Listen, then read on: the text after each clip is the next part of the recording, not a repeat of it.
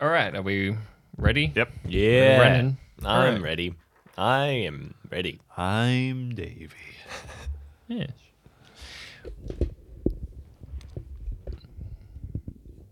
You don't need to start pause for me. It's okay. I understand. It's very nice. If you want to edit out the creaking sound from your microphone stand, Chester. Oh no! It's an earthquake. Oh no! Oh dear! There's an earthquake quick, do your happening. Intro before everything falls apart. Quick, do your intro. That'll Aubrey. Stop it. That'll stop quick, the Aubrey. Earthquake. Aubrey, I could leave. The door is right there. The earthquake would just creep It's happening. Your podcast. I know, but I wouldn't be here to put up with it. My speech impediment would also keep going. The earthquake would keep growing. Quick, Aubrey. Yeah, you find your character. No, you've got your character. I'm good. Don't worry, cool. Aubrey. I'm good. Cool. Good, you're going to need that. Welcome. I have to sit through like 6 hours of this today. Probably welcome, not. Listeners, to Dark Tides. Shut up! That again. Welcome, listeners, to Dark Tides. I wonder why I'm still here. It's a good question. We're back again. Chester's here. Mm. Chester's still here. Mm. BJ's here too. Hi. Mm. Mm-hmm. Is that it? Yeah, is there anything else we have to say? What do we normally do? Have you ever considered, Aubrey, that maybe you're the problem? Yes. Maybe your attitude. Yes, I have. He has considered it, and every time. That if I left, the problem would cease to be mine. I think it's entirely an attitude issue. Yeah, I think it is. I think Aubrey has considered it many times. Staying, and every time he has concluded that he is not the biggest problem with the podcast. Yeah, you know. Yeah, well, you know, you can't deal with inflation that easily. The biggest problem is the chunks. The biggest problem is alternately you, me, or both of us together. I think Aubrey has... and then the patrons too. Yeah, and then Aubrey's like the third biggest problem underneath those two things. Just the psychological warfare. Yeah. Anyway, hi, we're here. Hi. It's episode 9 now. Fun facts. I don't know, who do you play? No. You don't have to do them. Here's a question. Yeah, it's not a fact. Do you think we could do a musical episode? No, I don't. I reckon I could rhyme. No. If I had enough time. I don't believe that you could. I believe but he just did, though. He just did, though. I believe the closest that we have come was reading other people's raps. Oh, yeah. And I think that's as close as we Chester, need to. I think my question to that would be, why on earth would we do that? Not could we, but why? You bring back Dagon, he puts a curse on the island, everyone has to talk in rhymes, otherwise they can't finish their sentences. You just shoehorn in a plot device so that Chester can do a musical episode. You just treat him like Magic Man in Adventure Time. It's Let's go to my house. Come on, let's go to my house. Everybody rhymes now. I'm not coming back. The problem is that Dagon is no longer in the archipelago. What? Well, as the master of law, make him in the archipelago. No, I've literally already got where he is set up. And it's plot relevant for more important things. To satisfy your musical whims, Chester, I think not. Unbased, I say. What does that even mean, Chester? Huh? What does based mean? I don't know either. Nobody knows. Nobody really knows. BJ, fun fact. Oh, no. Hi, I play... Just make something up. That's Allister what we do Stern. Here. He has a sunflower in a pot in his room. Cool. That he grows. Just alone. Yep. Single sunflower. One sunflower. It's not great. It's slowly wilting. Cool. What? Was that really necessary, Chester? Hold on. Is that your phone ringing through your computer? What just happened? It's the... Was it that FaceTime? It's my new favorite dealer. The Bell car dealership. I tried to inquire about how expensive a gym membership is the other day. They have called me once a day for an entire 2 weeks. I told the car dealership every single day. See, I have that. I never answer. Wait, what? How? Because I used to give blood a heap. Not a heap. I don't know. I've done it like 12 times. They just call you up every month, and so about every month now that they call me. Blood. But the problem is that it's for the children, Aubrey. They keep telling me that my blood type is rare and needed, but it's not that. Yeah. It might be needed, but it's not that rare. So, I don't really want to drive an hour and a half to give blood because it's the closest one. Isn't there one close by? Or is it in Sydney? There's a traveling one that comes to. There's a traveling one that comes, but sometimes. Then it's always packed. And so if you want to do it, you got to go to the far side of Wollongong. Cringe. I told the dealership I'd call them on Monday. I told them that on Thursday, and they haven't stopped calling me. And I've just left them on read each time because I'm like, no, I told you I'd call you on Monday. It's not Monday, bro. It's not Monday. Anyway, I've got a fun fact. Oh, my fun fact was I listened to last week's episode. Oh. Wow. Actually, so did I. Yeah. So did I. I listened to it, guys. I did it. I noticed a thing that Chester has been getting away with for months, which is that Chester... That he never rolls for things? Or that he makes his own plot points? Quote, rolls for things before he has either expressed that he wants to do it or... So it just keeps happening. When it's hopscotch, I don't know if that really matters. I don't like the precedent that it sets. Okay, so from now on, if I haven't asked you to roll for it, I'm not including the rolls. It doesn't matter what they are. I like it. Okay, I just won't do things then. Because this is the thing. No more funny things for Chester Ernest to do off screen, I suppose. Oh no, you've made him sulk, Aubrey. That's fine. Because here's the thing. Chester... rolls for things that you don't ask him to do and then just assumes that is now law in the world. BJ does things without rolling for them. So you both are at opposite ends of the spectrum of undermining my authority. You're welcome. Well, I'm going to roll to see if I take in this information. 3, no. Okay, we'll see. I shall continue as I currently am. Look, we'll just see if your character survives. It's like, okay, Ernest would like to roll to do this on this hill. It's fine. It's fine with me. Jester will go to roll for something like really insignificant, like, oh, can I pick up that pen without anyone noticing? There's like, oh, Ernest dies. He's just dead. That's a shame. Just has a hurricane. His head falls off. Dice without me giving him approval to pick up the dice. Exactly. Yes. D is done. Now BJ will play Ernest. Yes. Yeah, maybe that's it. No, Ernest doesn't die. Chester just... canonically dies. Chester's dead. But you're still going to sit here in the recording room every day. Here is a question. At the risk of continuing this... You'll become a recording dog in the corner. That is just delaying actually recording an episode. If, hypothetically, if you died, both of you, who would you cast to replace you playing your character? Elon Musk. No, I'm not doing that. I'm not dealing with Joe Pesci. You want Joe Pesci to play Ernest Marsh? Yes. Al Pacino. What? You're just naming people. I meant like real people. Oh, real people. I'd probably get real people. I'd probably get Micah to do it. You're Micah to play Alister? I'll put that in my will. Okay. I reckon Micah could play Alister. If I die, give my blood to charity. What's charity going to do with your blood? No, I mean, not that charity. Red Cross, yeah. She's making a collection. Could I get one of those chat AI voices of Joe Biden to do mine? Oh, no. Yeah, I reckon that could count. I reckon that'll work. He needs the publicity. So the podcast is now going to be Aubrey Lidden, Mike O'Reilly, and Joe Biden. Hello, welcome to Dark Tides. My name is Joe Biden. It's like when Bruce Springsteen and Obama made their podcast. Yeah. Oh, no. Never listened to that. Cool. Joe, if you're out here, if you want to be a guest on an episode, we'd love to have you.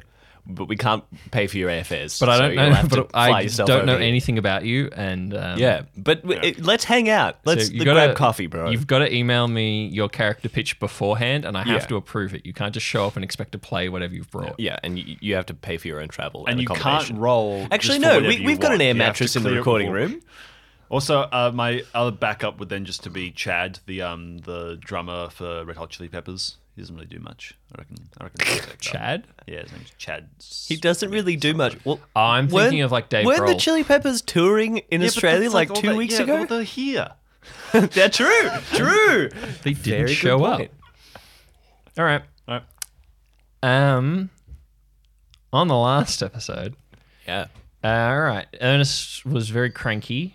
Yep, we picked some snow peas. You picked some snow peas. Let's jump right into it. Fairies exist. Yes, that was a big plot point. Which and gnomes exist. My daughter tortures them. So no, she doesn't. She was very clear that is not what happened. I'm slowly slipping into Alister. Yes, my state house that I own. You decided that you were going to split into teams of two and that you were going to go head out after that's Marv. Right. I forgot about that, yeah. And in the meantime, you had sent a message to try and organise Sherman to come and go and find Edgar together. No, I think we said we were going to go get Marv and then we were going to go find Sherman. That's we've already literally sent a mail out to Sherman. Yes, and then we were going to... Is that what you said? Yes, what did you think I said? I thought you said that in the meantime we were... I don't know. Ignore me. Let's... Yay, Dark Tides! I thought you listened to the episode, BJ. I did! I did listen. I just didn't listen to what Aubrey just said. All right, 10 minutes in. Let's get into this podcast. Yeah. Mr. Pop...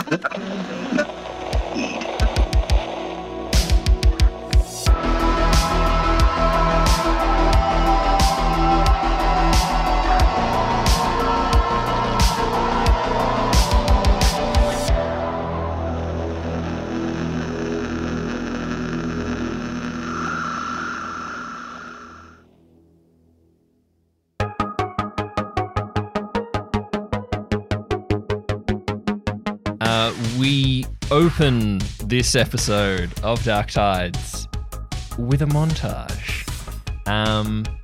What's the montage? Okay, I want a fast-paced gearing up montage, and I want it at actual speed. So no umming and ahhing. Chester, start. Oh, spit shining his shoes. Mid-shot, zooming in on Alister, making a cup of tea. Ernest with his spit left shining hand. His hair. Alister accidentally spilling the tea on his bad hand. Ow! Ernest giving himself rope burn while he's trying to put on his lantern. Alister getting out one of those wet, dry vacuums and cleaning the carpet that he spilled the tea on. Ernest doing gymnastics. Puck coming in and yelling at everyone and telling us to get ready. I feel like... that's it. I feel like what we're not still going. We got more. Let's go. You can keep going, but I just really feel like I like the whole idea of Ernest doing like a genuine gear up and Alister doing house chores. Yeah. Ernest washing more mud off his hands, wondering where it's come from. Cut to Nancy and Bernie standing on the opposite sides of the garden, looking away from each other, moodily. Ernest spinning the empty, barrel of his pistol and putting it in his pocket. Alister taking off his jacket, taking off his black jumper, putting on an identical clean black jumper, and then putting his jacket back on. Are you all right? Yeah, the Dark Tides company isn't doing so well. The chair's just broke. Chester's chair just tried to kill him. Which is my chair. Wait! The bullet was meant for Aubrey. Someone in this room sabotaged Aubrey's chair to kill him. My chair, Chester. No. Is it one of the little pushing, lean back? It doesn't go fully forward anymore. Okay. Chester nearly dies. I'll record the montage. Guys, the Critical Role company ain't doing so good. Please donate. I was watching a stream this morning. Donate your blood to Critical Role. I got quite bored. Ernest fills up his water bottle. Alister relaces his shoes. They were laced fine, but he goes for a slightly different pattern. Ernest puts an extra battery in his flashlight. Alister sits on a bench outside, dramatically lit from behind by the sun, polishing his knife. Ernest... Fuck. Ernest has a granola bar. I think we're running out of ideas. No, I think you need to push through and keep going. Alister and Puck stand looking thoughtful as they discuss which horses they're going to bring. Ed was like, I want that one. No, but that one's a nicer color. Ernest squats. Alister also squats. She, who goes lower? Roll. Wait, are we allowed to roll for that, Aubrey? Yes, Aubrey, are we allowed to roll for squats? Yes, you can roll for that, but... No bonuses. If you roll really low, you're going to do damage. What'd you get? 9. Alister takes 1 damage. I rolled a 1. There we go. You click. All right, we cut from... Don't go back up. Alister squats, but his foot slides into a puddle and he just falls over. All right, we lands on a rock. We cut from this montage. Hold on, I got to note that down on my character sheet. Is that enough for you? Yeah, I think that's. Right. I think that was so much. You told us to push through. I mean, I did, but I guess I hoped that. You hoped it would be good. I hoped it would be good. Yeah. Well, I'm sure editing Chest will find something in there to use. Put some synth in the background. All right. Yes. We cut from this montage to the fog surrounding the town of Port Staples, the now well and truly abandoned town. The undergrowth here has encroached upon the roads and paths and houses. There is very little that has not begun to be reclaimed by nature. The fog here is thick, thicker than usual, certainly thicker than it is in Ravenholm further up the mountain. There is the gentle clip, clop, clip, clop of horses' hooves, and emerging through the fog come four horses. In the forefront are Ernest Marsh and Allister Stern. Now, it is raining lightly on you four.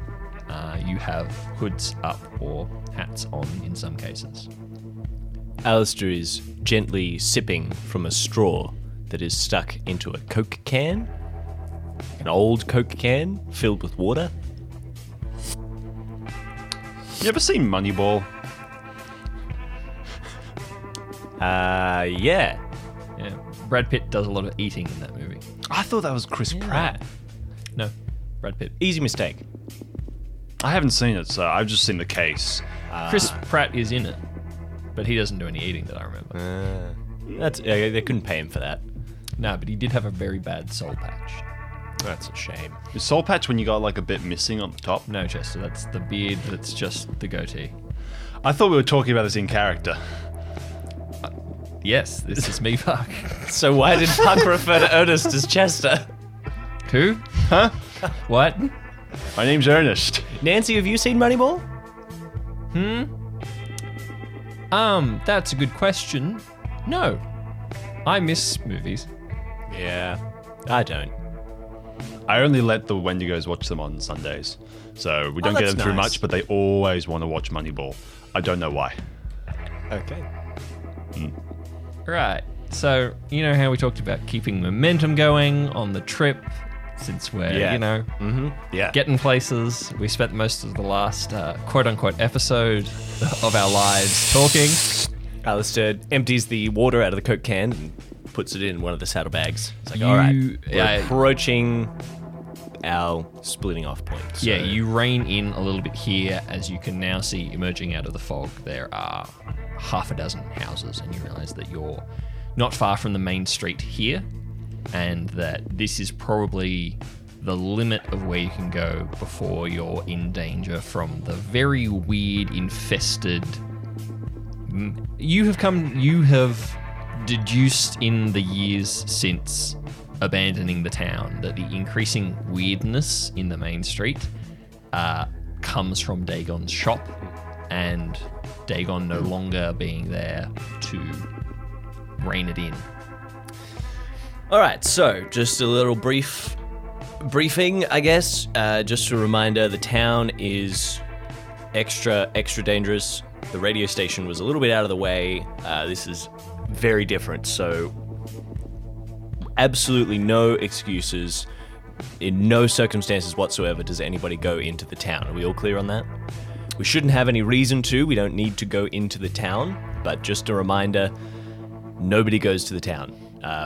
I don't know how much of it has to do with Dagon's shop being a hotspot and how much of it just has to do with the fact that there was lots of leftover food and places for things to hide in buildings and cars and things. But we know that this is more or less the most dangerous place on the island. So we skirt around the edges, keep your eyes open, keep your ears open, be very careful. Any questions before we move on?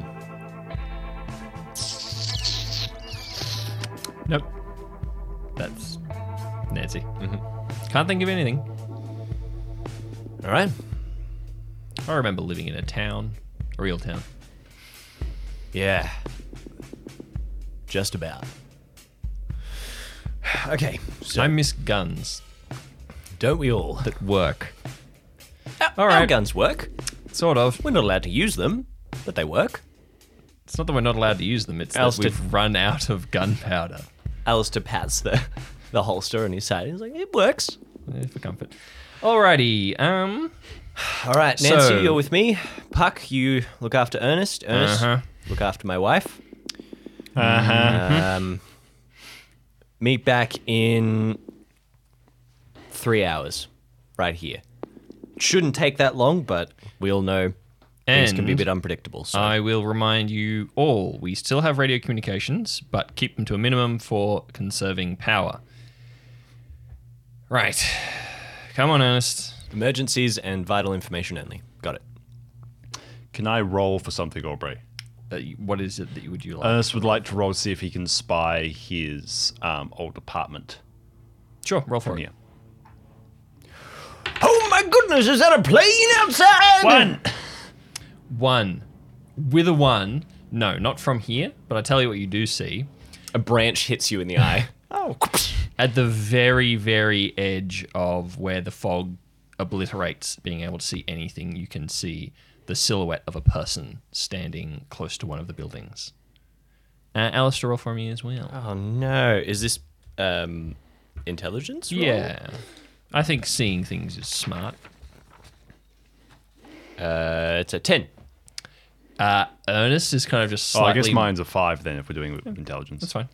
Ernest is staring slightly mouth open, like off into the distance. Yeah. And you kind of follow his eyes and you see this figure too. And then you see multiple. And they're standing stock still, just dotted all around the very edge of where the fog obscures everything. Are they on the road? They're inside the town. Okay. Do we have to go past them? No. They're just watching. Whatever this is or appears to be is just watching. Can I do I don't know what we call it, like a paranormal knowledge? I think I've got that. An arcana. Well, I'm going to use paranormal knowledge, my special skill, because I don't have any pluses to arcane, which I think is a +2. Yep. 13. With a 13, you're looking at it. There's actually, roll a d6 for me. Yep. 1. There's only one that you can see clearly enough. Yep. But the stock still nature of it, the unmoving shadow that this looks to be, you have a weird gut feeling, and you give yourself a second, you take a deep breath, you just focus on what that feeling is and going, where's that from? And your mind flashes back to Tyr headquarters and the opening of lift doors and a hunger. And you, as you have this realization that you are all but certain that that's a hunger, it fades into the fog. Everyone move back. Just slowly move back. And we're going to skirt around. I know what they are. And they're bad news. Puck, you remember the thing in the lift from Tyr? That Heathen. If I recall, I was in a basement handcuffed. No, but at the time. What they told us afterwards. He looks at her and he's like, the thing that killed Charlotte and Anne. Wait. That's it. Yes. They are supposed to be near mythical. They're not even supposed to be... They're not supposed to be real, let alone here. Obviously, they are real. One of them killed friends of ours. No, they're supposed to be... They're dark magic. They're constructs of ancient evil sorcery shit.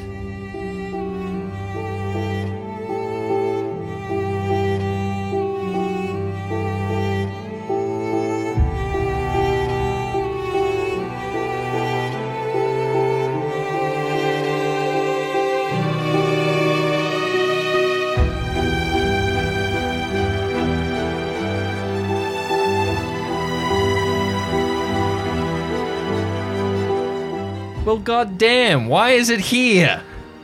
I don't know. Just everything. Everything's here, I guess. Everything's here. Everything's always here. Ernest, you didn't happen to just bring an ancient eldritch evil with you? Didn't. Oh, yeah, but I kept it in my pocket. I might have dropped it. I mean, yeah, it wouldn't. Yeah. was my aim. We've all been there. Okay, so you know that thing I said about don't go into the town? Hmm. Like really don't go into the town now. He's looking at Ernest mostly because if he goes, because Ernest wasn't there. Look, I'm not going to follow. Stuff. So he's like trying to inform him. He's like, yeah, like really don't go in there. And we might need to follow this up and figure out how that got here. Yes. Wonderful. Another thing. They didn't attack me and Edgar. So I wonder how long they've been there. Actually, that's a good point. Yeah, maybe they're new. In which case, things are getting worse. We didn't see them. All right, we never really came up to this end of the town last time, so maybe, I don't know. Let's just park that in the too busy file. Yeah. All right. Heading north. Heading south. Ernest, let's go. Nancy? Oh, yeah, no, I was following. I'm good. It's fine. Which one's north? Is that the base? You see Puck points at the just grey fog sky. You see that star? No, that's the North Star, Ernest. We're following that one. Alister giggles. He's like, why can't I go with Nancy? Because we agreed about this in the last episode. I don't like Puck. You're going with Puck. I don't like going with Nancy. Ernest. We talked about this. Me and Puck are not going to go together. You're on Ernest? You're on Puck? You're on what? Ernest? She's like sidling, right. Sidling her. Shut the hell up. No. Yes. Ernest? Yes. By absolutely. The time that this is Puck, over, you're not my boss. We're going to be best friends. Yes, actually. We're going to really bond. Shut up, both of you! You know, that wasn't very stealthy, Alister. Thank you. Yeah, he's like the trees, like, shake like a leaf. Right, he's I think I need to make a roll. Sorry. I'm in charge of this town. Ultimately, if shit goes down, it's my job. So, you two are going to go together. You're going to get along. You're going to look after each other. We're going to meet back here in 3 hours. I'm going to go with Nancy. Whew. Yeah, that sounds like a good idea. Yeah. And then we are going to have a talk about your tone. And absolutely. Puck wheels the horse around. I'm not looking forward to that. And Ernest is like staring at you. It's like, yeah, you have fun. You have a lot of fun, Alister. Yeah, you too, man. Oh, that's nice. Yep. He's going to, go with the horse. And the horse is, also staring at you. The horse is like... Cool. All right, who do we want to follow first? I don't mind. Which one is the cooler event to follow? Which one do you do with it? Cool. Which one's the cool one? Who's heading where? I don't know which one. That's what we just talked about. Which one? You don't know which one's north and which one's south. So just which one are you? Yeah, his house is north because it's more inland, and then we're going south to the army base, which is south towards the coast. I assume, right? Let's follow Alister first. Yeah. Cool. Alister and Nancy, you skirt around the town. You kind of keep the houses in sight so that you keep them as a landmark to help guide you. You're both very aware. You're both very conscious of the forest and things that are beginning to move. Mm-hmm. You're kind of keeping around. This is now a habitat full of normal wildlife and animals as well as supernatural creatures and threats. So it's kind of everything. There's alive. A rustling here and there, and you're on guard, and then a rabbit, skitters through a bush. Big teeth. Spears. No, they're not all mutated. And you are heading towards the army base south of town. Ready for that. Puck's gonna kill me. She's gonna kill me. Anyway, sorry. Yeah. So, we're looking for Marv. Yep. I did get that. I feel like I was gonna say we should keep our eyes out for tracks, but he went away 2 weeks ago, so there's not going to be anything left. So just keep our ears peeled, and hopefully when we get there, we find him. Yeah. Hopefully. What do you think the likelihood is of us finding him alive is Alister. I'll be honest, about 50-50. Oh, that's better than I was thinking. Yeah, yeah. He's stubborn, so. Mm-hmm. Yeah, I do remember that. Yeah. Yep. I remember him being very... I think I had to actually arrest him once. Because, only once? Well, it was memorable because it was... I think it was a bingo night in the town hall, and he had won the meat raffle. I remember the meat raffle. He insisted that he had won the meat raffle, and someone else had insisted that he hadn't, and it turned into a real scene. And so I had to arrest him because he was by far the loudest and most belligerent person. Yeah, I remember that. Yeah. Yeah, then there was that other time where he... You remember the time where someone double parked him in the harbour? They parked their boat in front of his and he couldn't get out. It was never really my... I mean, that's harbour master stuff. No, that... I was like 12 at the time, but he basically just keyed their boat. I don't even know how he did it, but he just scratched all the way around, which was... I don't know, it was annoying, except for the fact that it went straight through the paint, and then that boat started rusting, and there was just this line of rust that dripped down the side. It was, it was not good. Good old days. He didn't get arrested for that one, but he got into a lot of trouble. Mm. That was when he started parking his boat on the other side, in the military place, because he didn't like being around the other people. Yeah, can I just... check in with you, Alister. Sure. What's going on with you right now? Because you're doing a whole fast talking. You don't seem to be in a good place. And I mean, she's like looking around. On a mission, looking for your uncle who's maybe dead. Life is what it is at the moment, which is not great. And I get that. I know. You also screamed at everyone. It's not actually true. I only screamed at... I didn't scream at you. I've done enough sensitivity training to know that when you scream at two people in a group of four people, you're really screaming at everyone. Alister is not laughing. I'm laughing. Alister is not laughing.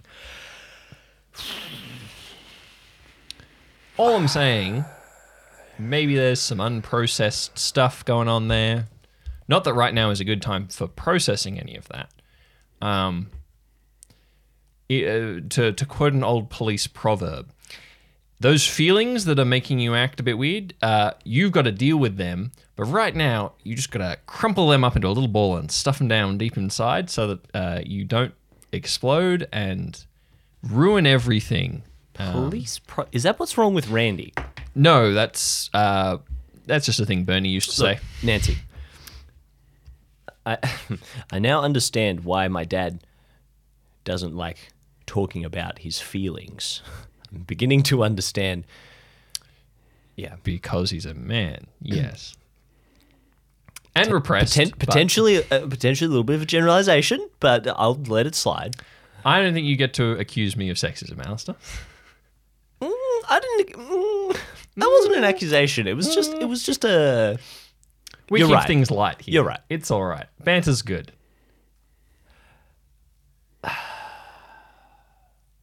We don't have to talk. No. Nancy, I feel like... Nancy, Ernest told me a story once from when he was... one of his many times in the desert, about these things that live there called parasites. And they have this, like a sport, like an Olympic Games type. I don't really know how it works. But they throw rocks in the air, like really big rocks. Mm-hmm. And they throw them straight up in the air, and then they all try and run for cover and get away from it before it lands. And it's like a two-team sport, so one team is trying to throw rocks on the other team. And then anybody who gets squished by the boulder is out. Apparently that doesn't kill them. I didn't really believe him when he said that, but apparently, you know, they can crawl out from under the rock, but if they get squished, they're out, and so you go until there's no players left. Yes. Yes. I don't know why. No, anyway, I think I see what you're saying. My point is, I've been trying to get out from under the boulder for 15 years. Mm. And I got a hand free when Ernest showed up. That's how I felt. And then an even bigger rock landed on top of me. Mm-hmm. Yep. And I'm used to lifting rocks. I'm really good at that. I'm really good at lifting my own rocks. And this one's a bit too heavy. And two observations. And yeah. I'm going to say that, all right, I... not a counsellor, not a professional anything, so I don't know if this is actually helpful. As though we have any of those on the island. Look, we had... all right, never mind. Okay, first question. Okay. Do you think it is possible that it was a little more than 15 years? Do you really feel like, all this bad stuff started happening to you when you came back to the island? Don't you think maybe it started a bit earlier than that? I mean, look, I never had to haul you in for anything, but... I remember some very close calls with some illegal street racing. I thought we said we were going to drop that, and I have, legally speaking. But as a friend, but as someone that you are now sharing how you are going with, I'm just saying maybe that whole process of trying to get out from under a rock goes back a bit further. And also to just demystify your whole expression. What you're saying is you're feeling overwhelmed. Right? Yes, and I feel like... And you're probably right. This probably goes back to before the mist happened. Feel like I'm okay at climbing out from under rocks. I feel like I kind of practiced at that. I've had a lot of practice at that. But maybe it's just I feel like there's other people under the rock with me now. There's a whole town under the rock. I brought Puck here. She could have stayed with Tyr, and I brought her here, and now she's trapped here. And Sky's here, and she's trapped here. And I feel like that's...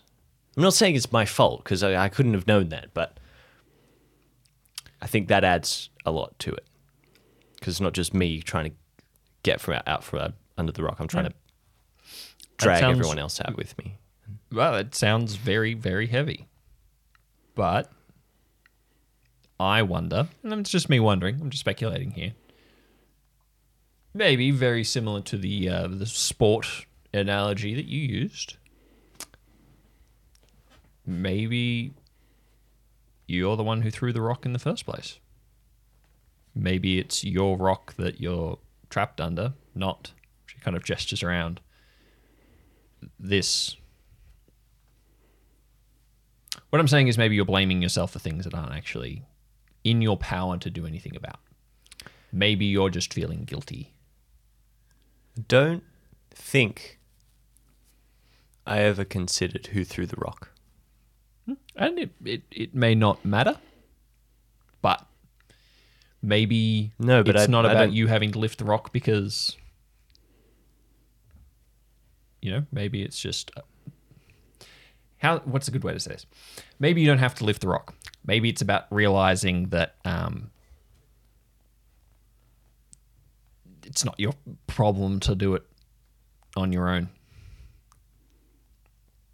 And that's not teamwork, gotta work together. Maybe it's you can be a little easier on yourself. Because you seem a little highly strung. Yeah, just a bit. Puck yells at me every single day of my life, and I'm used to that. Puck has a lot of anger, and that's how she copes. I don't think I've ever done that before. Like, ever. Yeah, you are probably, you know, got a lot in you that killing things does a lot for processing. But maybe there are more productive ways. No, it's just a thought. Yeah, I should take up, like, painting or... improv? I was going to say, like, drawing, because painting is scary. You could do that. I like cutting wood. I do wonder how Puck and Ernest are going. Oh, I bet they're having a grand old time. Smash cut!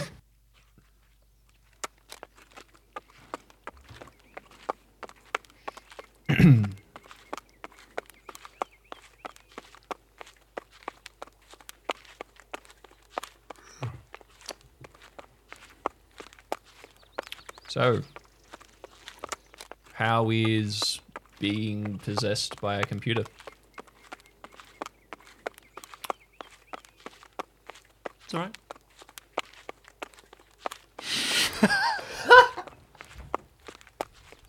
How's being a fake person who doesn't have their own real body and sharing it with a computer feel? It's alright. How's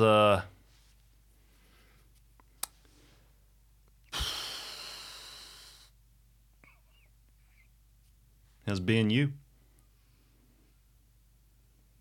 That's a loaded question. I will say though, you flipping my coffee table and breaking it is probably the most I've ever liked you. Because I have to say, Ernest, the thing that has probably bugged me the most about you, and I'm aware that this says a lot about me, is that nothing has ever seemed to bother you very much. You've always been infuriatingly passive. So seeing you actually get mad about something is quite refreshing. I know, not, you know, wanting to run off and just kill everything I see. I know, I'm just so passive. Yeah. It really sends this message that you don't care enough about anything in your life to actually try. So it's nice to know that you do care at least about your brother enough to have an emotion about it. Yeah. Good talk. We're here now. That's good. I lied, we're not.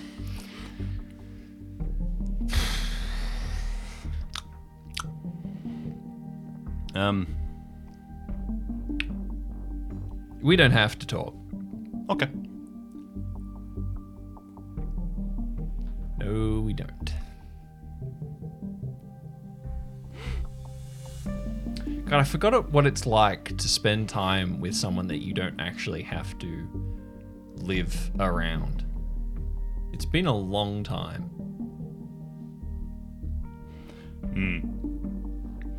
Yeah.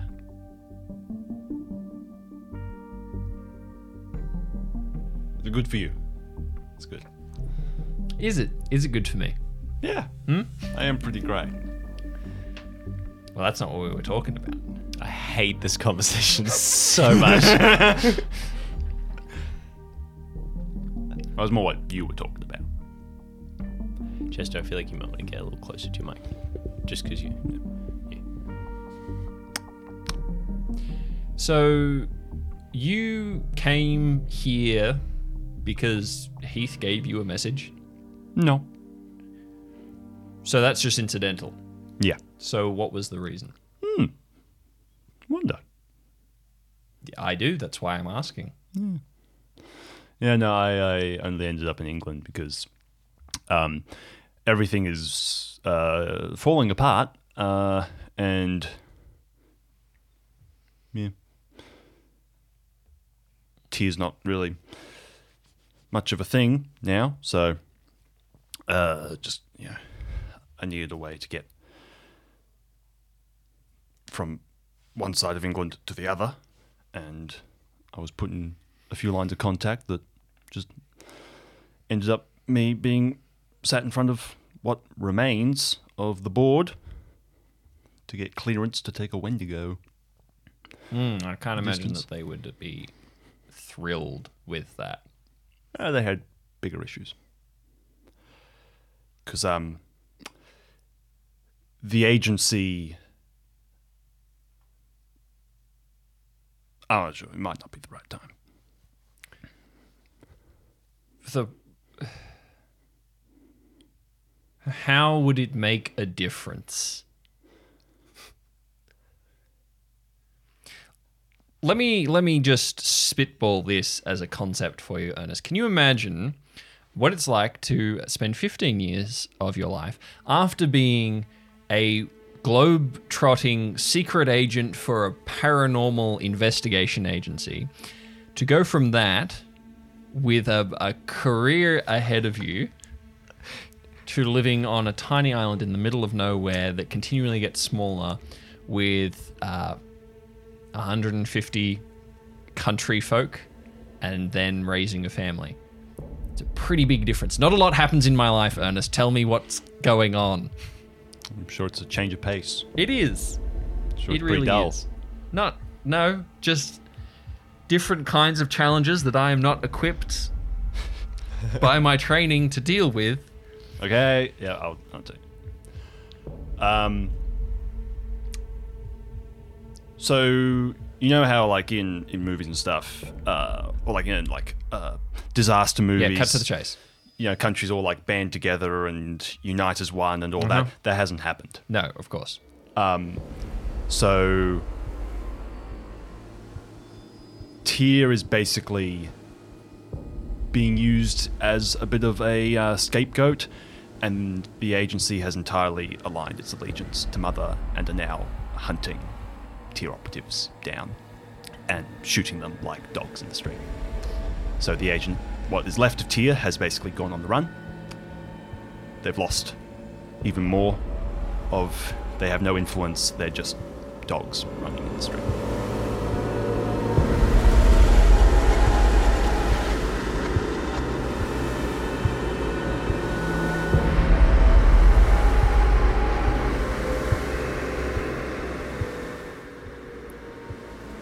They're outlawed by the government.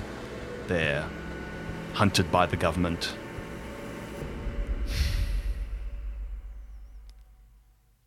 Yeah, well...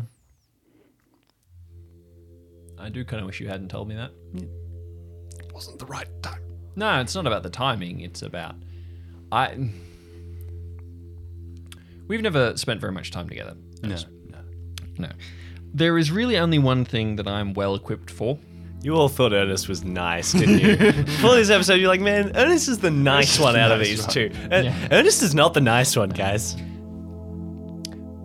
My entire life has prepared me to be the most destructive, violent, unfeeling version of me that can exist. Mm-hmm. From infancy to adulthood, that is what I have been. And that's what I am. That's what Tyr made me. That's what happens when you give a basically extra governmental agency a 6-year-old. And they raise a 6-year-old. What do you think they teach the child to do? They don't teach it to be a person. They teach it to be an agent. And so now I'm stuck here. On the sidelines, while everything that made me what I am burns. Then why do you like it? Like, why do you like Heath? Isn't he the bastard that turned you into a monster, into a killing machine? Yes, he is. That is very much what Heath is. But Heath is still the closest thing that I have to family. Now, I could say, oh, you still love your brother, that man-eating, soulless demon. Not entirely soulless. It was replaced by a curse. You use something. Yes. But, yes, I get the picture. I get what you're putting down. All I'm saying is that family is complicated. Uh-huh. And Heath didn't fare much better than me in the system that made both of us. I mean, I don't know how much you know about his story, but, you know, snatched as a baby from the crib by the Fae, and then when he turned up back again, there was no family for him, and that's when Tyr got their hands on him. Look, and Tyr is not evil, no more than any other organization or institution is evil. They have their own goals, they've got their own plans, and people either fit into those boxes or they don't. And both Heath and I fit because we didn't have a choice. Now, do I have a complicated relationship with those things? Sure, absolutely. Do I want to see the entire thing go up in smoke? No, especially not when, for all of its problems, it was maybe the only real thing standing between us and Mother.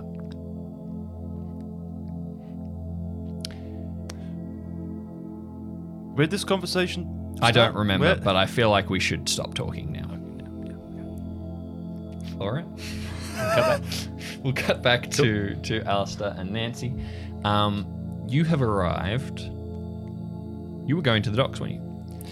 Yeah, well, I don't remember exactly how the map works, but I kind of imagined it as there's like the docks where Ernest arrived, and then like along the coast a bit, is the down the coast, like the old military base. So it's like not the docks in the middle of the town, but like the next one out. Yeah. Okay.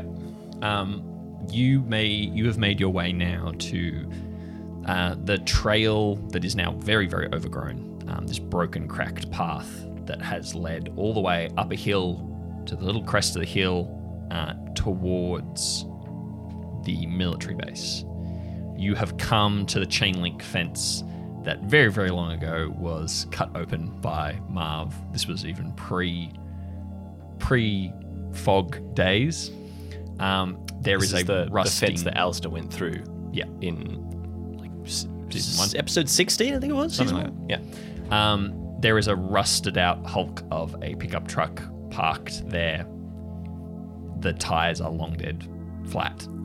There are vines growing all through it, ivy going through the bonnet. But make a perception check for me. Sure. Just a straight roll. Mm-hmm. One. There is a wide open gap, and it leads down towards the concrete and the warehouses and the infrastructure of this little military port. As much as I didn't want to, if I rolled a 1, I guess I just walk down there. So you... We'll cut into character. Yeah. All right, are we... Do we want to leave horses here? Should we take them inside the fence? I want to say leave them here, but how big is the gap? Actually, is it? It's big enough. Big enough to get a car through. So yeah. Yeah. I don't know. Do you think they'll be safer inside the fence? Nancy's looking around. I don't know if they're going to be safer, but they're going to be closer if we need a quick escape. So I guess we go. Yeah. Go through and find somewhere to tie them up inside. Right. You meander your way down towards the buildings that begin to come into clearer focus as the fog pulls back from around. These are like old kind of warehouse type corrugated iron. Yeah, and they are now looking much the worse for wear. There's many missing panels. A lot of it is rusted out. And tell me something that you noticed. Okay. This place has always been run down. Like, there's never been a time in Alistair's life where it looked somewhat clean and put together, because it was abandoned long before Alister was even born. So there's broken pieces of glass and metal all over the place. There's buildings are like rusted out, probably even more so because the mist would have just constantly kept everything damp. Yeah. So everything's rusted out. On the left-hand side, there's a small boat ramp that goes down into the ocean, which is not, it's not like the big one that they use to launch the ships they built, but it's like a smaller supply vessel. And Alister notices that the tide, which he knows should be out right now, is almost up to, it's maybe a couple of feet below the edge of the concrete dock. And then as he looks around, he notices some seaweed, and he notices sand and shells and things on the concrete, like, dock area in front of the warehouses that they're walking on. And he also notices that he actually thinks he remembers there being more debris here than there is now. Mm. So he's just thinking maybe that means that the tide has come up so far that actually at high tide this whole area is underwater. And that's never been the case before. Never the case. It's like it's higher than where high tide used to be now, and this is the tide's out. Okay. Chester, why don't you give me a piece of world building about this location? How big is it? My imagination was it was like a dock area which was like undercover by like a concrete roof that was kind of like half built into a bit of a cliff, and like some operations into it, and had some like offices built into like sides of the cliff with like glass windows that looked out over it. It was almost like somewhere between a hangar bay for planes, because I was imagining like the split fin was built in this space, so it was big enough for that. And I was dropped in. I was kind of imagining the area we're walking. Hang on, let me draw this for you guys, you boys, not you people listening at home. You get that stuffed. Freaking nerd. So I was imagining like this area is like a concrete wharf dock thing, and there's a boat ramp here, and then these are just like sitting on like flat ground, just like old warehouse buildings, and then over here is like a bigger entrance, and maybe that goes into like an underground cave area, which is like that's the main area the split fin was built. And then maybe there's like offices up here. So I'm imagining we're kind of walking along here right now, and then maybe it goes further in. Right, if that makes sense. Mm-hmm. As you make your way in, you see a small area off to the side of dirt, and there's long grass growing up out of it, and you see what looks like a small sign that's fallen over, and as you pass by, you see scratched into the wood quite a long time ago, says number 12. Okay. That's good. That's really good. All right. Alister, you and Nancy are standing on this sort of first area of flattened concrete.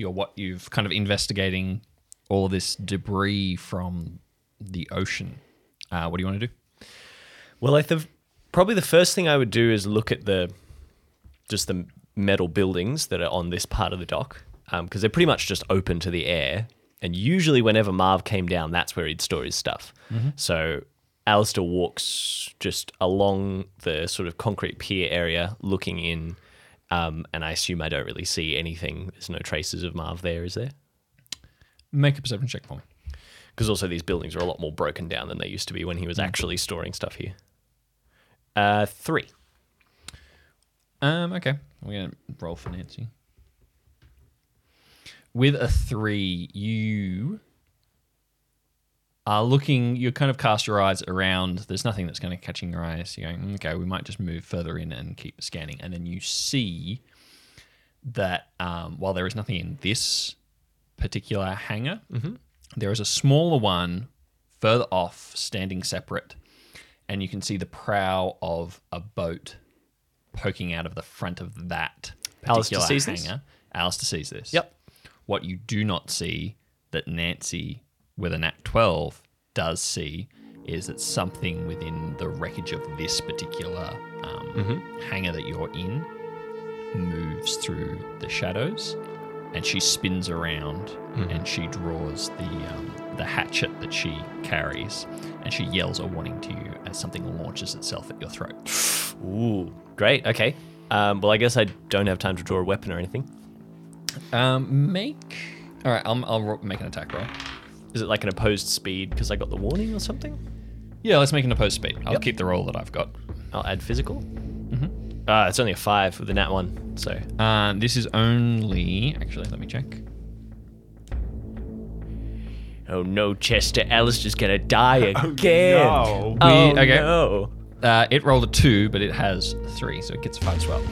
You do not know. You just see a flash of movement and something heavy hurl itself at you, and you are knocked to the ground, and you are grappling with something that seems feline in its build. It's this kind of corded muscle. It's got claws. It's scratching at you. And you can feel this hot, stinking breath in your face as something is like snapping at your neck. Nara? What are you going to do? I'm going to stab it. All right. Make an attack roll. Let me just double check I'm doing this right. Close. No, wait. Yes. That's what I'm looking for. Yes. Plus 3 on close quarters. Except that my combat is 4, so I don't know how that works. But that's an 8 to hit. Okay, an 8 will hit, yeah. Cool. Damage? Sure.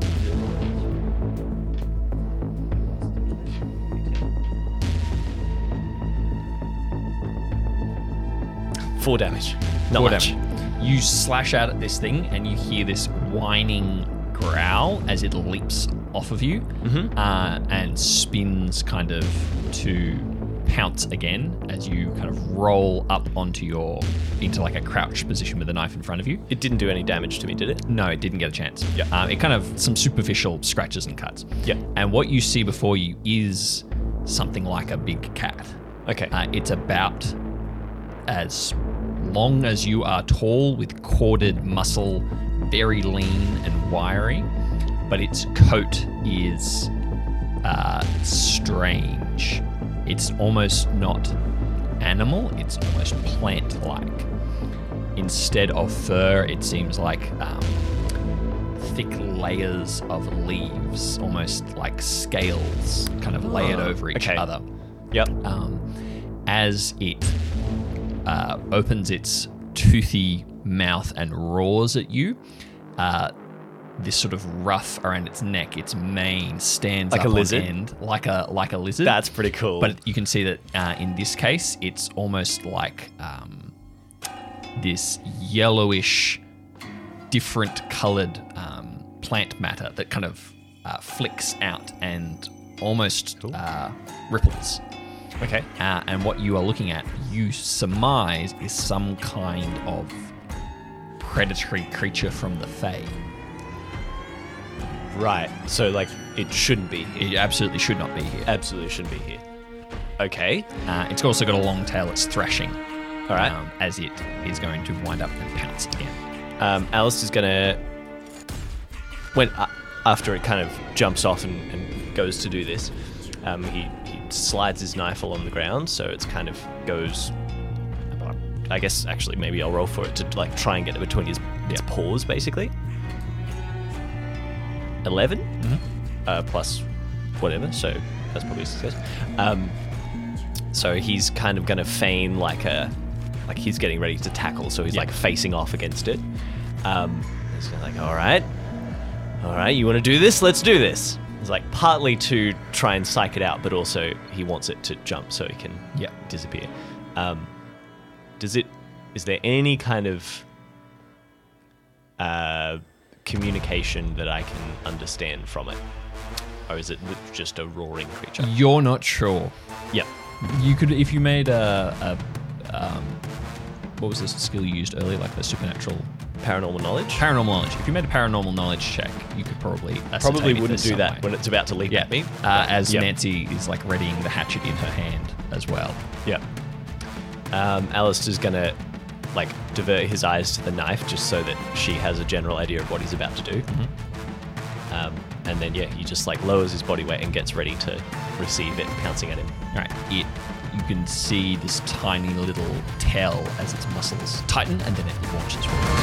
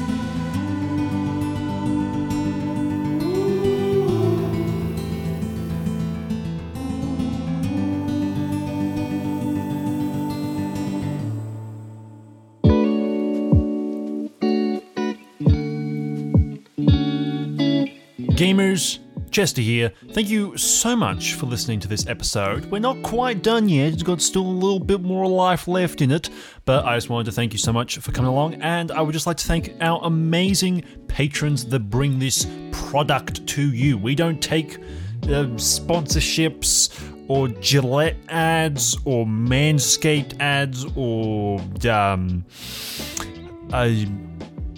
big turkey business.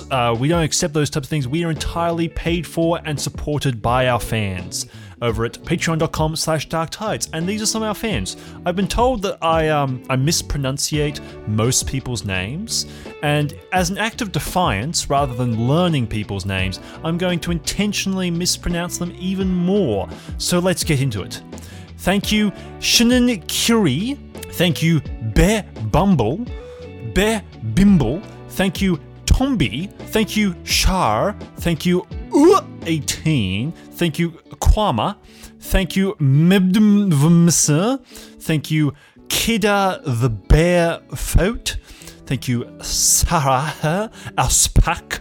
Thank you, Kaniz. Thank you, Soz. Thank you, Brittany. Thank you, Marigan. Thank you, Jacob Shahal. Thank you, Matthew Keaton. Thank you, Adriana. Thank you, Kiani. Thank you, Jumanji Fish. Thank you, Dimitre Ogneben. Thank you, Hen Ri T. Thank you, Sul Kang. Thank you, Jacob Dorn. Thank you, Tigger Eyes. I'm regretting this now. Thank you, Be. Thank you, DivCon789. Thank you, Charity. Thank you, Travis. Thank you, Ruben Albritton. Thank you, Barley Black. Thank you, Amanda in Marika. Thank you, Erin Edoms. Thank you, Emma. Thank you, Adorable Nico. Thank you, Fazuz. Thank you, Sarah M. Coleman. Thank you, Kevin Price. Thank you, Zook. Thank you, Kiara Daharan. Thank you, Colin DeBuis. Thank you, Stefan Warman.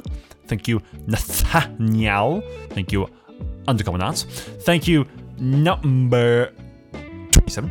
Thank you, Sneaky Boy. Thank you, Adi Arlin. Thank you, Ju La Ta Pang. Thank you, Dizwood. Thank you, Red Panda. Thank you, Lex Cinnamon. Thank you, David Oban Young.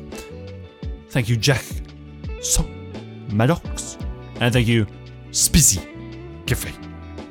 These amazing people who I absolutely respect in every way and would never dare to make fun of. These people bring the show to us. And for the people who are on Patreon, they've got a special little treat starting this month. And for everyone else, you should definitely jump on over there. We have a brand new series that's going to be starting to release 2 episodes a month over there, which is a sequel series to the ever pleasant Mr. Bates. And there will be a trailer releasing on the main feed very soon. So keep an eye out for that. Also remember to check out Dark Tides on Twitter, TikTok, and Tumblr. That's it. Bye.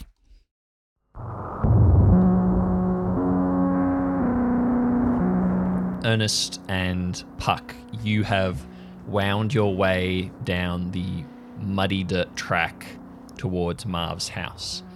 As you descend through the trees, you realize, Ernest, that it is very muddy here. And there seems to be a lot of sand at the base of trees, and a lot of these trees do not look happy.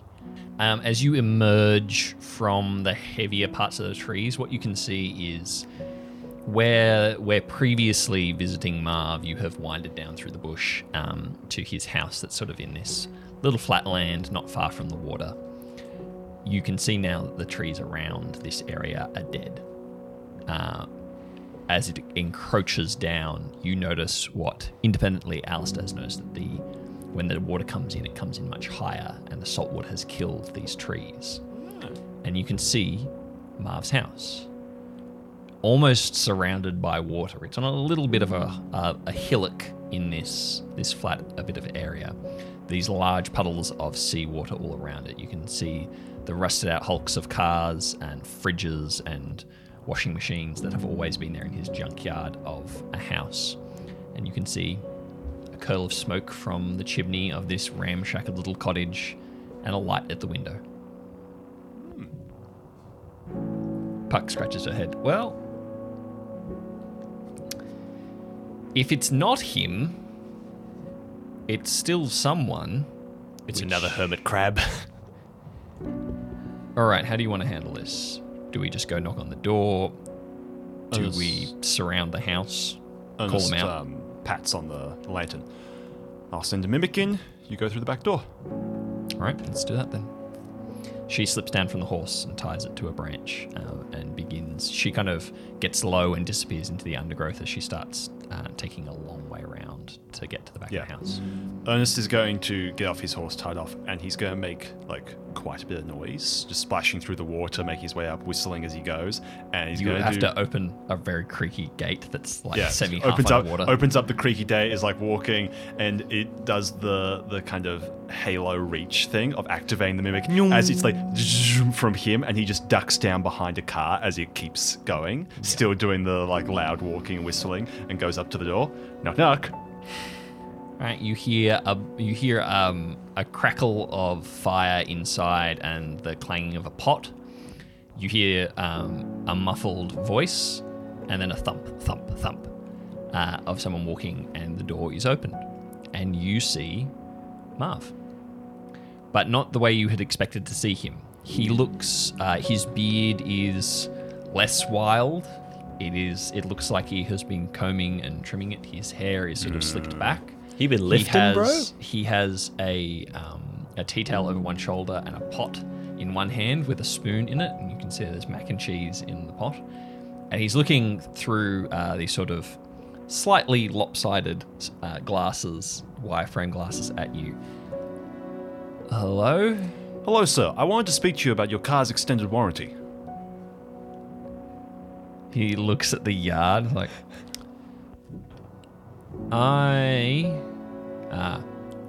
you're not real.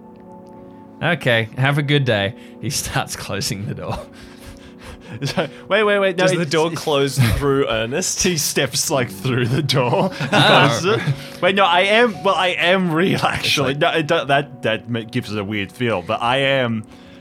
You know me. Yeah, all right. Can you hold this? He tries to very awkwardly try and give you the handle of the hot saucepan. It'll fall. Okay, that's all right. I'm just going to put that here. He puts it on top of a stack of books that are next to the door on a tray table. That's not. They instantly it starts to smoke. He's like, I've got a thing around here for this somewhere. The house is as cluttered and messy as it has ever been, but it looks homely and organized and clean, despite the fact that it's clutter and kind of... When I say mess, I mean just so much stuff everywhere, but not dirty. And he pulls out a rain stick, the kind of thing that's got beads in it. He's starts shaking it, and he's like, I've found that if I do this, things like you tend to go away. Real estate people? Insurance people? Yeah, sure, any of those things. It's me, Ernest. The Ernest. It doesn't seem to be working. He throws the rainmaker across the room. Friend O. Alister. No, sorry, kid. I don't know who you are. Oh, that's a book. Yeah. He picks up the pot again. Ernest is going to pause for a second and frown. It's do you know who Alister is? My nephew? Yeah. How old is he? How old is my nephew? Yeah. Okay, I'm not going to show my ignorance here. I know I haven't been around as much as I should have, and at this point, the back door, bursts open, and Puck, rugby tackles him to the ground. Alister is... That dematerializes the other nurse, pushes open the front door and walks in. It's okay, I think it's more time stuff. He, I think this is 30 years ago, Marv, or something like that. Marv is semi face down into the rug. He's how old's Alister? Do you want to stay for dinner? Yes. We smash cut back to the aforementioned Alister. All right, Alister, this thing has leapt at you. All right, Alister is gone, and he is now behind it, right. Kneeling on the ground, clutching it like hand on his knife. Yep. He, you know, as soon as it lunges, he swaps positions, and I would like to lunge at it with my knife and mm-hmm. attack with my knife, kind of like just into the back, which is a 5 to hit. Will not hit. But I do get 2 attacks, so I'm just going to go for a kick, which is a 12. Yep, that will do. A natural.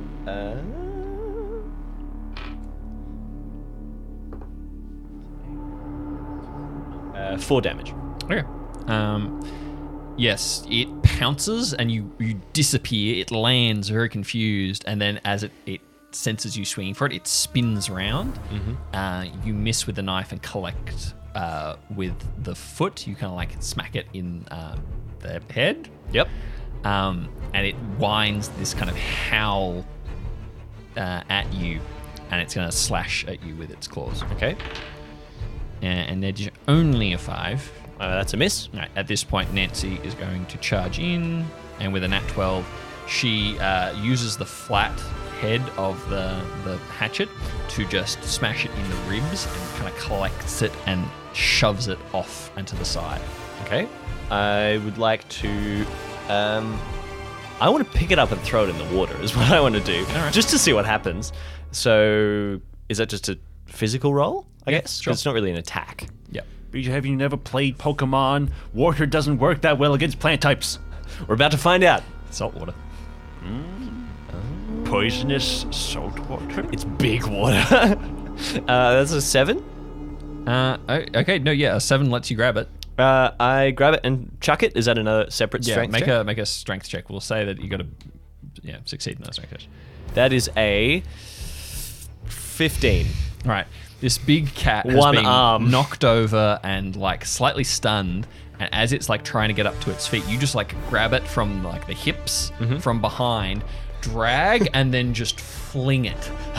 And it like whines and meows as it is flung through the air. So I don't throw it very far because we're near the edge, right? It tumbles, rolls and falls and splashes into the water, and you just hear this disgusted sound from this thing as it tries to claw its way up. Alice just kind of smiles. He's like, all cats hate water. It turns around on the other side of this the slope, the launching.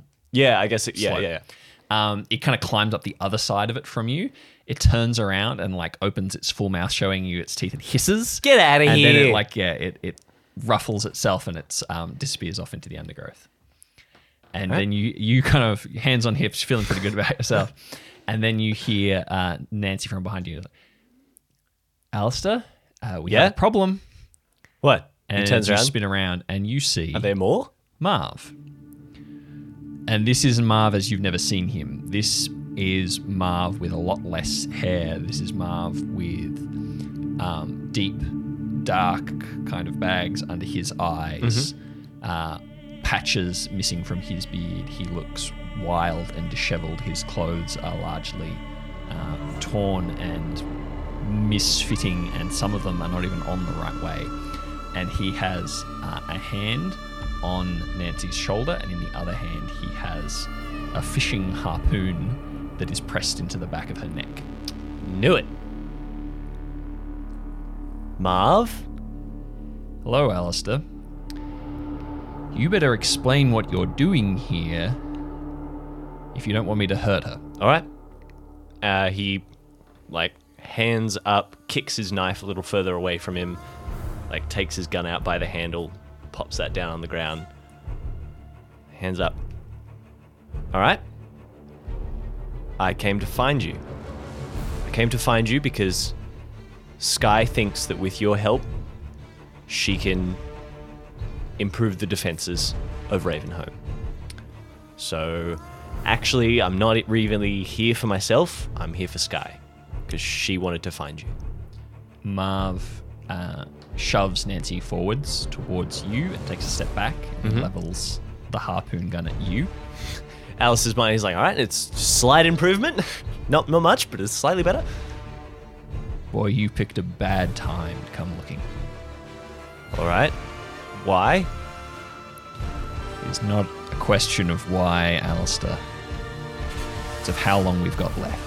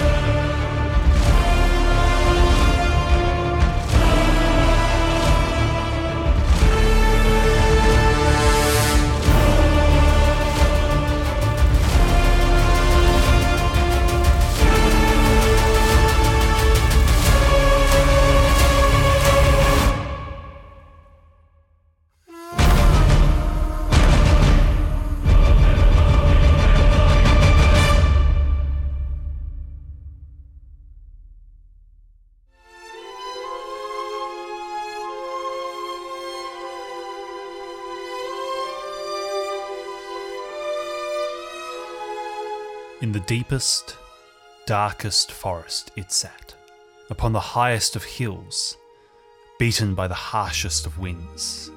It stood. By the sea, on the most glorious day, it lounged. Sometimes it had a face of bricks, other times a face of weatherboards.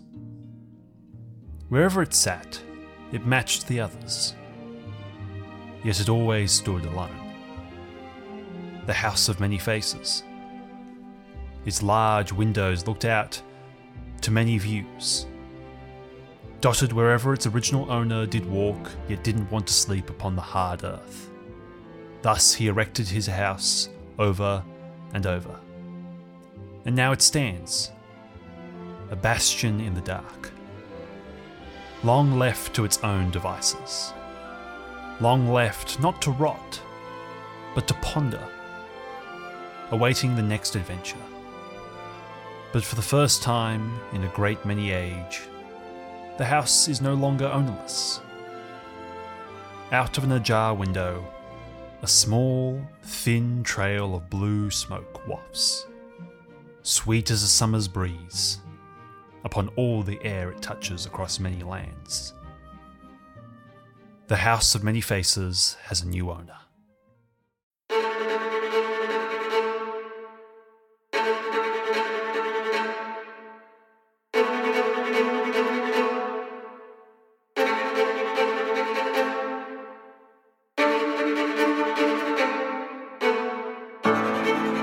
Welcome to Ever On, a brand new series from the creator of Feed the Machine and the ever-pleasant Mr. Bates, releasing this month on patreon.com/darktides for all tiers, set 10 years after the events of Mr. Bates, following Olivia Kelly as she and Amelia Kelly begin building a monster hunting organisation with Olivia's adopted daughter, Hope. A story of monsters and family, of moving forwards, out of darkness, growing and fighting for what is most true.